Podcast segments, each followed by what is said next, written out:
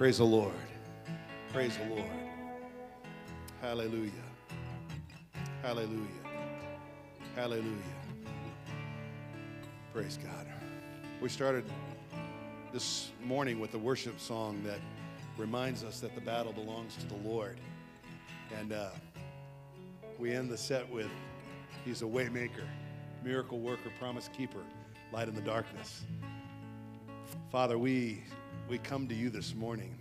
And I know in first service, just as we began to sing, I was reminded of that portion of scripture in 2 Samuel where David was facing the Philistines. He inquired of you. You said, Yes, go. They went, they routed the Philistines. Then the Philistines came back later and assembled for a second battle. And David inquired of the Lord, and you said, No, don't go. Circle around the backside. I got this one. You said to David, When you hear the footsteps of the army on top of the mulberry trees, you know that the Lord is going out before you. And God, you routed the enemy. And then I was reminded again of another time where in one night, one angel, 185,000 Assyrians were slain. I mean, I did the quick math, God, and that's like one guy every four seconds. That's pretty amazing. You took care of it, God.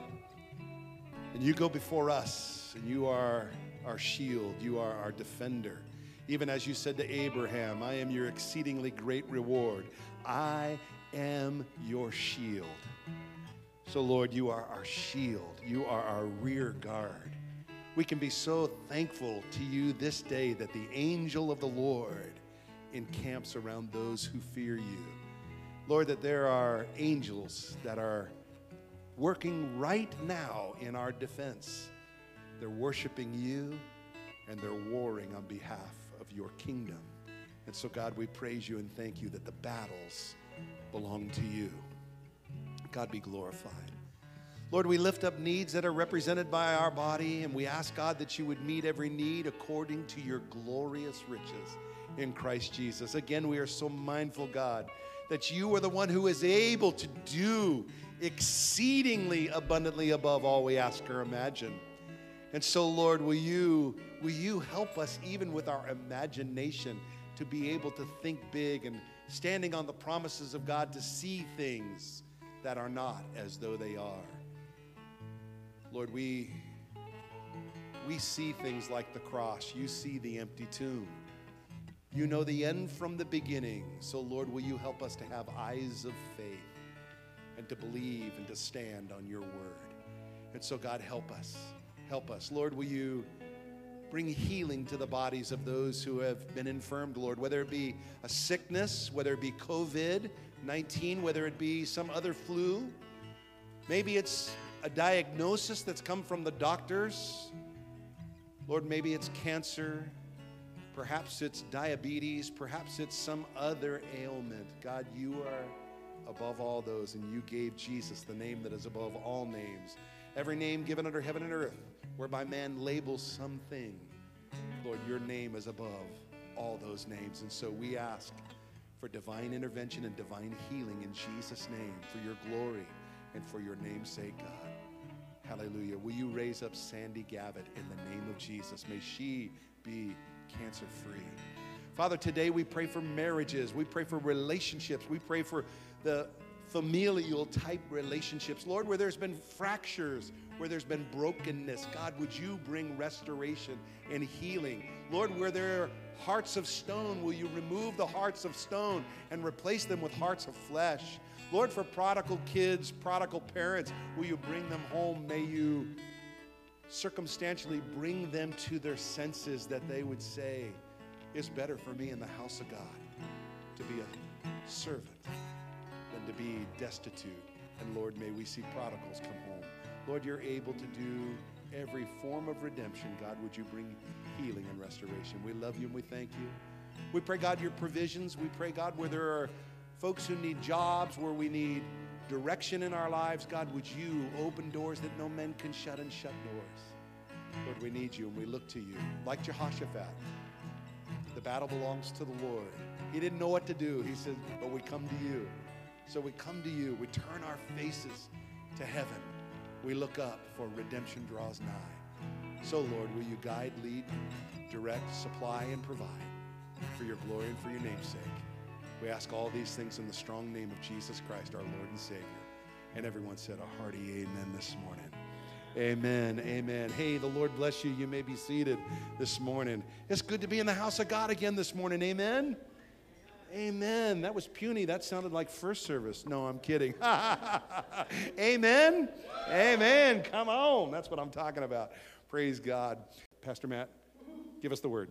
Awesome. Thanks, Pastor Dave. AKA, thanks, Dad. well, hey, how's everyone doing this Sunday? You guys doing good? We're excited to be in church again two weeks in a row. That's pretty awesome. Looking forward to continuing this uh, as we move into this Christmas season. Uh, we've got lots of fun things coming up, and uh, I'm just excited uh, as we started a new series last week uh, titled The Good News.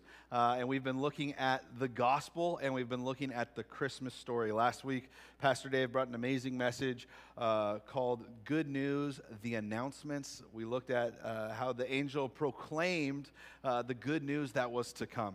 Uh, and what we're going to do today is we're going to continue our study in the good news. We're going to continue our study about uh, the gospel. And what we're going to do is we're going to take some time looking at uh, an adventure. We're going to look at Mary and Joseph and what they uh, went through in the days and weeks leading up to the birth of Christ. But before we get into that, what I want us to do is I, I want to ask the question uh, how many of us know uh, that sometimes good news uh, comes to us uh, in interesting ways. Uh, sometimes good news does not just make itself overt. Sometimes good news doesn't just show up and say, hey, I'm good news. This is exciting. But sometimes good news or good things or good situations come at the end of maybe a seemingly uh, terrible situation or maybe an interesting or an odd situation. Sometimes the good news that we are going to receive gets to us by way of sometimes the not best circumstances or situations. I want to give us an example this morning. I gave the example to first service, and as I was giving the example, something hit me, and I was like, Come on, Pastor Matt, you're not the most brilliant on this, but I am. I promise this was a joke. But uh, we're going to talk this morning uh, about St. Patrick. Uh, I, it hit me, I was like, the wrong month. That we should be talking about St. Nicholas. Uh, but we're going to talk about St. Patrick real quick because I think he is an important character and his life and, and, and some of the things that he experienced on his way to the end, to the good news that he was going to bring. Uh, he went through a crazy life, and we'll talk a little bit about St. Nick as well, and then we're going to dive into the text. But for those of you who don't know St. Patrick, St. Patrick was uh, a young man in the fifth century on the west coast of England, and he was living the life. Everything was good. He had a great father, he had great family, he had uh, um, established himself in the town in which he was in. His father was a leader. But then at the end of, uh, as, as Rome Rome was pulling out of Britain, uh, Ireland and some Irish raiders, they started raiding the coasts of England. And Patrick just so happened to get caught in the crossfire and he got kidnapped. He got taken across the sea into Ireland and he was going to be sold into slavery. Not only was he going to be sold into slavery, he was going to be sold to the temple to be a temple sacrifice. So things for Patrick, things were not going very well. He was in a circumstance, he had a situation where everything seemed bleak, everything seemed terrible, everything seemed crashing down on him. But Patrick stood by the faith that he had. He had grown up in the church, but he didn't fully believe it until time started getting rough. God spoke to him and God told him, Hey, stick to it. I have a plan for you. There is, there, there's a purpose in your life. And so Patrick, he stuck to it through years of slavery, and eventually he was able to get free. And he, he thought, I'm doing it. This is great. My life is coming to, to like, I'm, I'm going to be free. I get to go to, to England. I get to hang out with my family again. And he gets there. And God calls him to go back into the hornet's nest. God calls him to go back to Ireland to be a missionary. So, Patrick, he says, You know what? This isn't exactly what I had planned, but I'm going to go. I'm going to follow God's call on my life. That's an encouragement.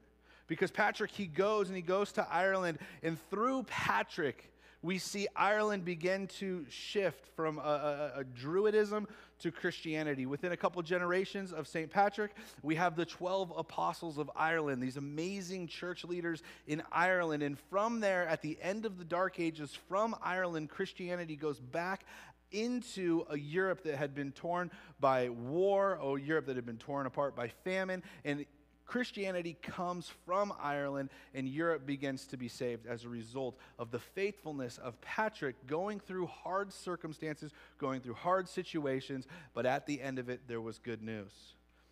Now we should talk about St. Patrick or, or, or St. Nicholas because it's Christmas time. Uh, St. Nick didn't have the name Santa Claus, but he was a, a real historical figure. His name was Nicholas of Myra. He, he lived in Greece and he was a bishop. Why is all this important? Well, he also had a crazy life. He also had an adventure that he was on that was gnarly. His adventure did not include reindeers and sleigh, didn't include an abominable snowman like the movie, but his adventure uh, included persecution from the Roman Empire at a time at the end of the fourth century when persecution in Rome was at its peak.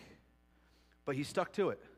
He said, You know what? I've been called to something. I've been living out my life as a Christ follower, and now everything comes crashing down around me, but I'm going to stick to it because I know that God has something for me through this.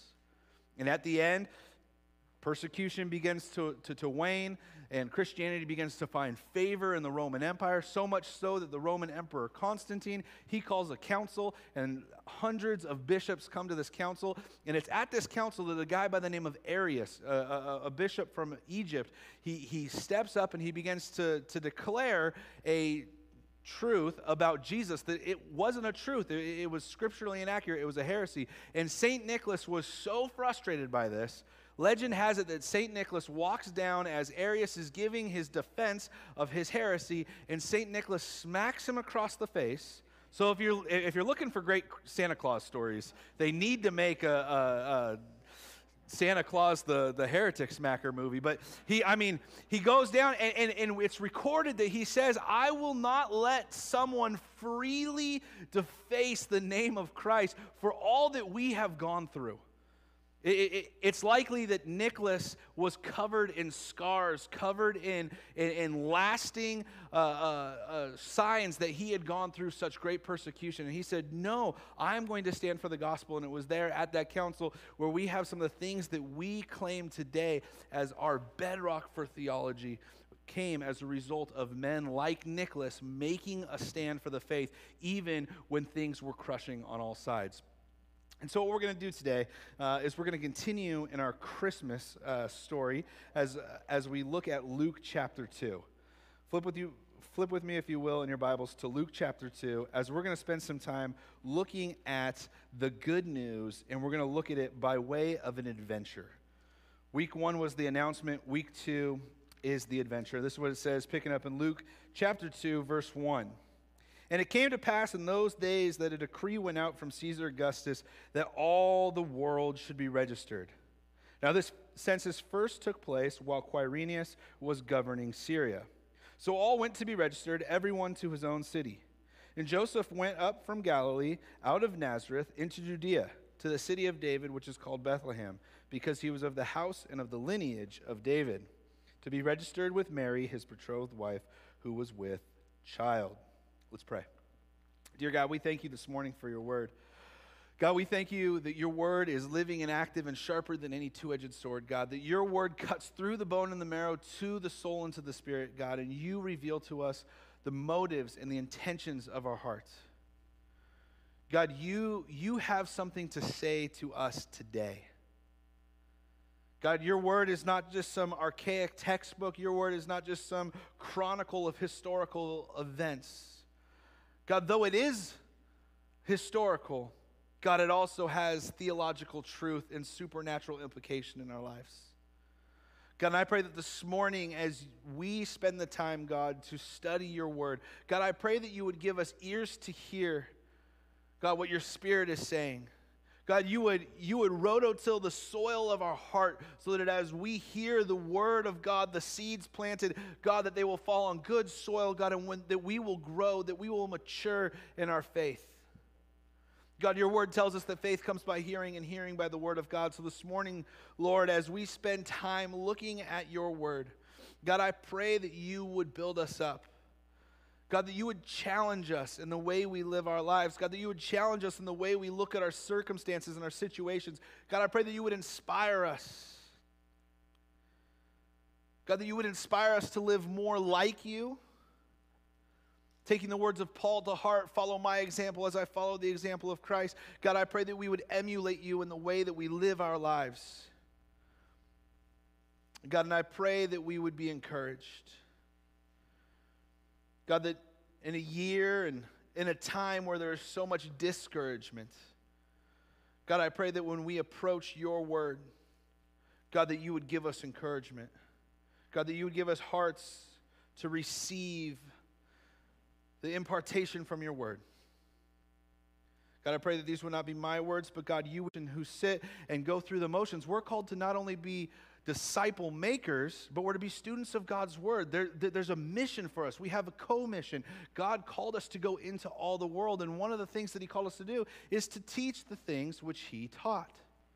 Acts chapter 2, verse 42 says they spent time teaching the apostles' doctrine, the scriptures. So, as, as effective disciple makers, as effective followers of Christ, we need to be people who study God's word.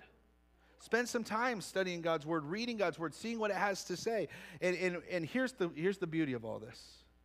When it comes to these contradictions against Scripture, the best place to look for the answer is in Scripture. Because here's the thing Luke is brilliant. And not only is Luke brilliant, but Luke's inspired by the Holy Spirit, who is pretty brilliant. I mean, that's the understatement of the morning. Okay? Luke not only wrote the Gospel of Luke, but Luke writes the book of Acts. Okay? And Acts chronicles the history of the early church. It is in the book of Acts that Luke actually references the 6 AD census by Quirinius that Josephus mentions. Many historians and theologians have taken a look at ancient Roman censuses and they have deduced that censuses took upwards of 10 years sometimes. You had a very vast empire, you had all sorts of leaders in charge all throughout the empire, and it took time to compile all the data. So many historians believe that the census that occurred under Caesar Augustus started as early as potentially 6 BC. Others say it took place in 4 BC. Now, if you remember what I said about three minutes ago, most scholars believe Jesus was born in 4 BC. So we have a contradiction, supposedly, but when we use Scripture as an internal evidence and as an internal reference, we can see the reality of, of its own historical accuracy as well as many things. And we could spend all morning talking about this. This is, uh, this is something I'm passionate about, uh, but we can't do that this morning. We're going to dive into the message. Amen? Okay, cool, cool. So let's dive in. If you're taking notes this morning, uh, the title of this morning's message is Good News, the Adventure, and we're going to look at Mary and Joseph on their way from Nazareth to Bethlehem. It's a 90 mile journey. So, our first point this morning is this adventure was a wild ride. It was a wild ride. This was a 90 mile journey, uh, and it was not a time that they would normally travel. You see, for a Jewish male in the first century, and for many centuries of Jewish history, a Jewish male would go to Jerusalem from wherever they were in the known world. So, whether it was the Roman Empire, the Babylonian Empire, or during the times of the Greeks, or between the two kingdoms, no matter when it was in history, three times a year, a Jewish male was required by Jewish law to return to Jerusalem for a specific feast or festival. Three, the, the main three that they were required to go to and that they were encouraged to bring their families with them were Passover in the early spring, Pentecost in the mid spring, and then the Feast of Tabernacles in mid fall. These were times of the year where Jewish men were required to go back to Jerusalem. And you might be saying, oh, that sounds good. Like, great, three times a year. But let's wrap our minds around this for, for a second. This was not just a religious thing, this was socioeconomic. This was their social life, it was their religious life. All their finances were connected to this. They had to plan out their year, they had to plan out their work schedules, they had to plan out how they were going to do all of their interactions with business and all these things that were centered and focused around when they were going to travel to Jerusalem. Now, I don't know about you but I'm kind of the king of procrastinating. I don't know if that's a good thing to brag about, uh, but I am. And when I travel, uh, I wait to the very last minute to get ready. Uh, you can ask my wife, it drives her crazy. Uh, I will start packing probably 30 minutes before we have to go to the airport. But at the end of the day, I know where my stuff is, I know where my bag is, I'm ready to go. Let's do it. My wife's a lot better because she prepares and she spends time preparing and she'll set aside clothes that she knows she's going to wear. She folds them and sets them aside. She'll have the bag out in our room two weeks in advance. And when she's done with something that she knows she's not going to wear she puts it in the bag. So when it's time to go she's got her bag ready to go. And it's really impressive. I haven't learned it yet but guess what? When your plans change and you have to leave the day before you were planning on leaving and you procrastinate and all your clothes are in the washing machine and now you have no clothes to pack because you weren't planning ahead, things can get really frustrating. They also get frustrating when you plan ahead and you're like, okay, I'm going to do the laundry on this day. And now when you have to leave a day before, you have no clothes. Here's the reality, and this is why I'm saying all this Mary and Joseph, they knew their calendar, they knew their schedule, and Joseph knew, I have to go to Jerusalem once at the beginning of spring, once in the middle of spring, and once in fall. And I'm going to plan my entire schedule around that. Joseph was a carpenter. Maybe he had his own wor- woodworking shop in Nazareth, and maybe he was making sure he had all his tables and chairs lined up that he knew I got to do all this. Here's my deadline because I leave the last week of September to get to Jerusalem by the first week of October for the Feast of Tabernacles. Now, notice the importance of me saying September and the beginning of October for the Feast of Tabernacles. Many theologians believe that Jesus was born probably somewhere around the third week of September. There's all reasons for that, and, and, you can ask me about it after service. But here's the thing they are on their way. If Jesus was born in the third week of September, they're arriving in Bethlehem around that time because Jesus is born here while they're in Bethlehem. They're arriving in Bethlehem two or three weeks earlier than they would have for the Feast of Tabernacles. It means their calendar, their schedule had a monkey wrench thrown in it. How, how they were living their lives was completely interrupted by something. The something being the census. Who gave the census? The government. Anyone here maybe this year had something in your life, a monkey wrench thrown in it because of the government? or because of circumstance, society, all these kind of things, it can mess up your normal life. Life is an adventure, and sometimes that adventure is a wild ride. And Mary and Joseph, they were experiencing it. This was something out of the norm. And they could have. They could have been frustrated about it. And maybe they were. But what we do know is they followed through with what was told of them to do. Joseph could have been like, you know what? No, I'm not going to do it. I'm going to wait until tabernacles and they can count me then. But no, Joseph, he goes. And, and yes, his circumstances and his situations are messed up, but he's going. And, and, and this is what I want us to do. I, I want us to remember at the beginning, we said sometimes good news comes through very weird and odd ways, Some, sometimes things that we are not expecting. So not only was this a wild ride, but it was also a time where they faced wild circumstances. Mary and Joseph, a, a, a, part of this that we sometimes can gloss over, they weren't married yet, but they're traveling. And in the Jewish culture of the first century, there were some very strict rules about a betrothed man and a betrothed woman. I'm not just talking about sharing housing, we're talking about separation, where they're not supposed to see each other for a prescribed time. And, and, and, so things are already getting awkward. Things are already getting uh, wild in their circumstances, let alone the fact when they get to Bethlehem. We know the story They went and there was no room for them in the inn. And I have this picture in my mind, and maybe you had this picture too, that Mary and Joseph, they show up on Christmas Eve. She's about ready to give birth, so they can't find a place to go. They're knocking on the door. Motel 6 is closed, Holiday Inn is closed. They're looking for a place, and they can't find anywhere, so she's about to give birth, so they just got to go hightail it to the nearest manger. And, and that's a picture I had in my mind. But I, I, learned more recently that the word inn is the Greek word kataluma, which literally translates as guest room. So not only were they looking for an inn, but inn is actually guest room, which means, and we can know this from Luke chapter 2, Joseph was going to his father's house, to the city of his fathers. So, the wild circumstance that Joseph is facing is not just the hubbub of everyone's in town. He's going home, knocking on the door and saying, Hey, dad, I'm here. My fiance's here. Yep, she's pregnant. Uh, can we stay? Like, this could have been very awkward for Joseph. And we're told that there was not even a guest room for them at home. And so, we don't know the full circumstances, but we know that Joseph was a devout Jewish man, probably from a devout Jewish family. There would have been all sorts of questions and rumors and embarrassments that his family could have been facing. His life was getting radically changed. And things were getting very, very crazy for Joseph and for Mary at this time. So they continue, and they don't just stay at home, they end up staying in a manger. They, they stay in the stables.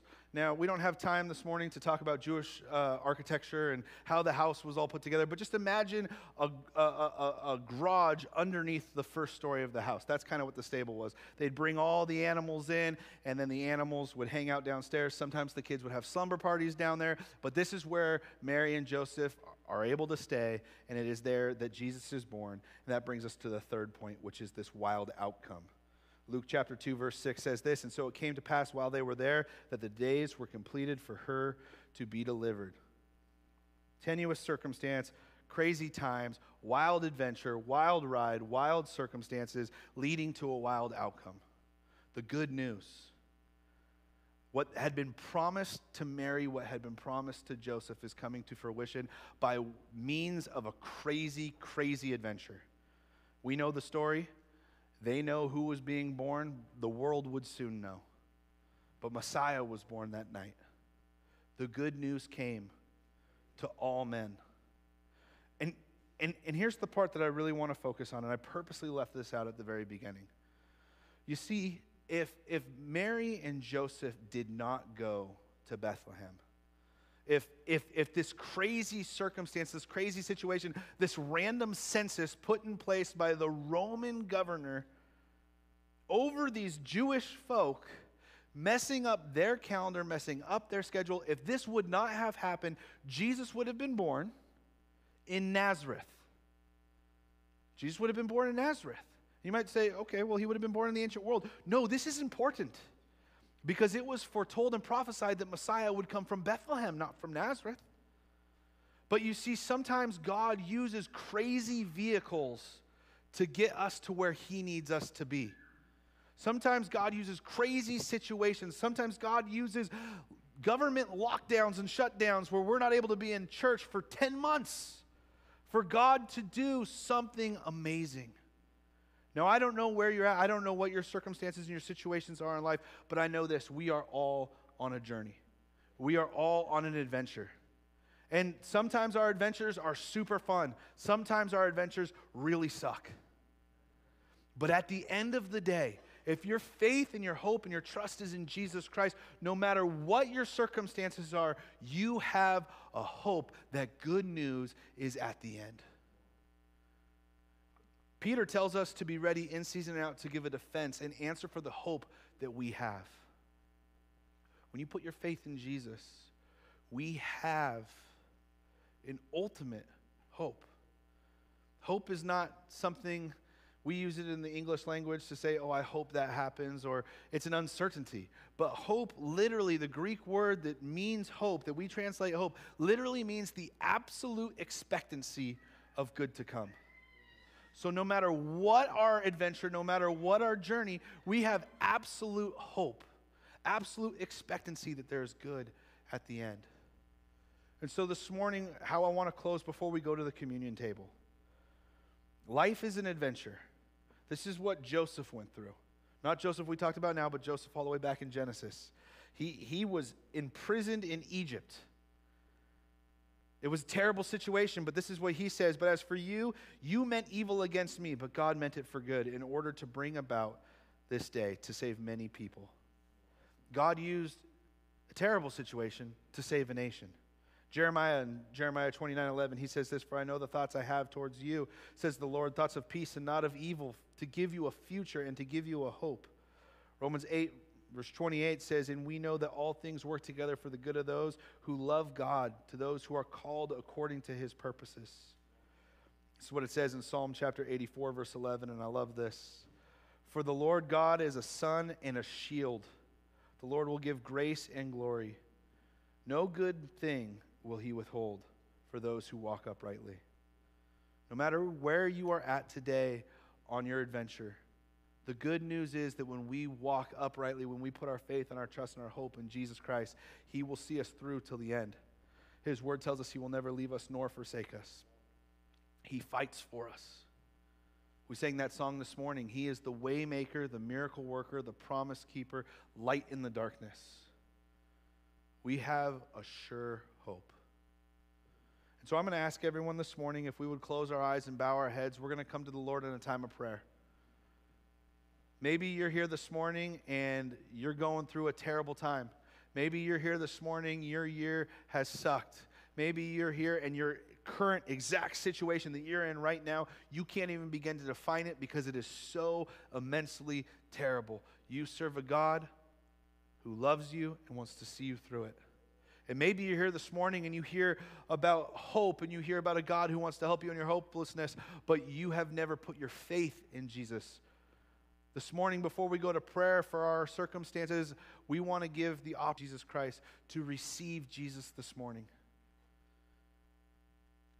The Bible tells us that all have sinned and fall short of the glory of God, but the gift of God is eternal life through Christ Jesus our Lord, and that if anyone calls on the name of the Lord, he shall be saved. So this morning, by way of uh, it's private between you and God, if you've never put your faith in Jesus Christ this morning, I want to give you the opportunity to do that by raising your hand, making a public declaration. All our eyes are closed, but you and God, you're making a public declaration. I'm serving you. I want to put my faith and my hope and my trust in you. Is there anyone here today who would raise their hand and say, I want to put my faith in Jesus Christ? Also, along with that, maybe you're here this morning and you have been serving the Lord, but you're in a hopeless situation and you say, I need the Lord to come to bring me comfort, to, to give me encouragement, to lift me up in my circumstance. Life is a journey, and right now, I'm ready to give up. If you're here this morning with every eye closed and every head bowed, I would like it if you would raise your hand, make that statement hey, I'm going through a hard time, and I could use some of that love and encouragement from the Lord. Right. I see those hands. Amen. Amen. Let's pray. God, you're a good God. God, we thank you that you hear us when we pray. God, we thank you that you loved us so much. God, that before any of us were born, God, you made a way for us to be made right with you. And God, you God, you love. And you see the circumstances, you see the hurts, you see the hardships and the frustrations that we go through in our life. And God, you're not afar off. God, your word tells us, your word encourages us that you are there. When we are in the fires, you are there. God, when we're in the storm, you're there. When the water seems to be rising all around us, God, you are there, and your word tells us we will not be harmed. God, you tell us to come unto you when we are burdened and heavy labored. God, you will give us rest.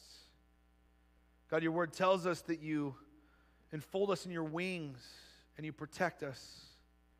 God, you lift us up on wings like eagles. We will run and we will not grow faint. We will walk and we will not grow weary. God, you are a good God and you care for us. And in this moment, God, we are praying and we are coming before you. And God, we are saying, we know life is an adventure. God, we've faced wild circumstances. And God, today we need your help. So, God, I pray that you, by your Spirit, you would give comfort. God, that you would fill us anew with your Spirit. Give us wisdom and discernment in our situations and circumstances.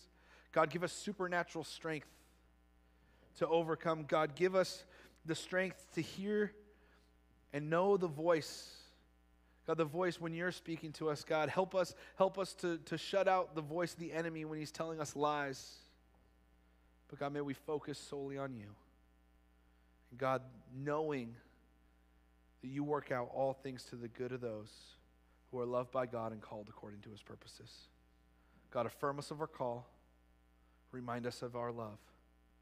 God, may we stand strong through no matter what life throws our way. God, we thank you. We praise you in your son's wonderful and beautiful name, Jesus Christ.